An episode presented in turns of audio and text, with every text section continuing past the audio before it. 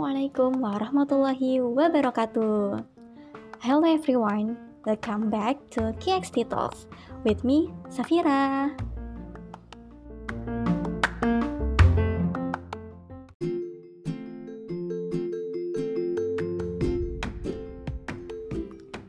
With life getting more demanding and hectic all the time, it seems there are only one way to cope Yes, multitasking.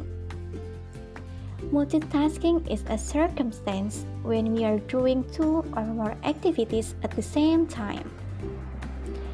Nowadays, we often do multitasking, right? Maybe in almost every activity.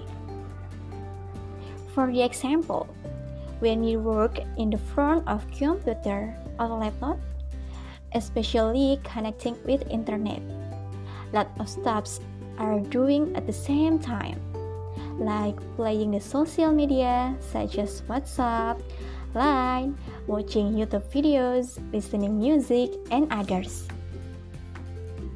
Can you tell me why we did it? Yeah, most of people may think that I don't have any time to do it later. So it could do it together, right? and then Nowadays, time efficiency is our priority in doing work. Do you know, guys? Multitasking is just a myth. The fact is, our brain can focus on two or more things at one time. So, actually, we can multitasking unless you are one of the 2% people in this world who can multitasking. but most of people cannot doing multitasking as me. Actually, in that condition, we are not multitasking, but switching or moving between one activity to another quickly so that we don't even notice. And in the process of switching, we are taking longer and making more mistakes on both things than if we were doing one at a time. We can switch attention from one task to another and back again. But when attention is overloaded, we miss things, and the result is nearly always that we perform tasks less well than we were doing one at a time. Surprisingly, multitasking has severe consequences on your mental and physical well being, such as impacts your short term memory. Multitasking negatively impacts your working memory to manage and focus on key information. And then leads to increased anxiety multitasking literally drains your mind's energy reserves, causing you to lose focus and become more anxious. Inhibit creative thinking. Added anxiety and a lack of a brain space caused by multitasking can also cause you to lose your ability to think outside the box. To be creative, our minds need space to digest or incubate new ideas. Stops you from getting into a state of flow. Flow is the state of mind where we are so focused on a task that our productivity skyrockets. However, flow requires sustained effort and focus. Something multitasking gets in the way of the last causes more mistakes and less productivity.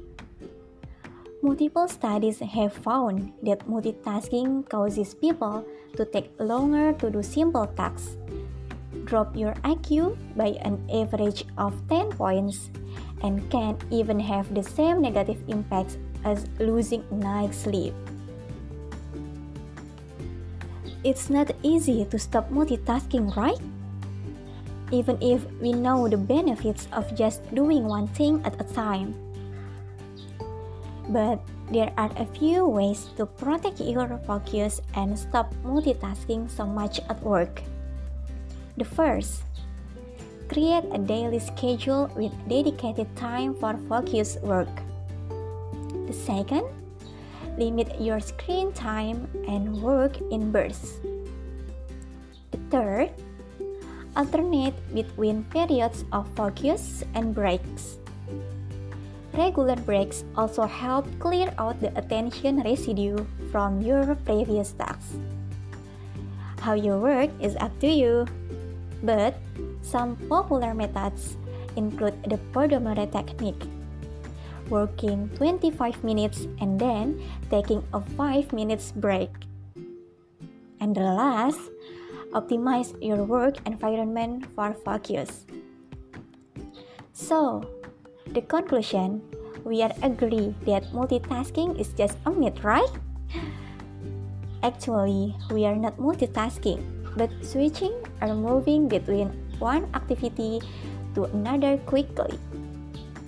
Maybe not easy to stop multitasking, but we must try because multitasking has severe consequences on our mental and physical well being. Okay, last, let's take multitasking test. The test is best done with headphones. Two audio clips will be played and one in each of your ears. Try to listen the two stories and pay attention to the details. You will be asked questions about them later.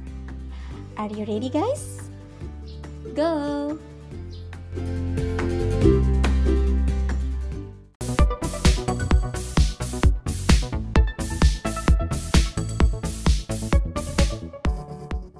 A long time ago, a, woman named Mary planted six flowers he in had her a garden. purple ball and half brought of it them to the were orange and the other half day. were white. One day, She loved he these lost the colors since they reminded her of find it. college. But then She his studied mechanical saw it by a engineering and enjoyed bench inventing and returned things. it to the boy.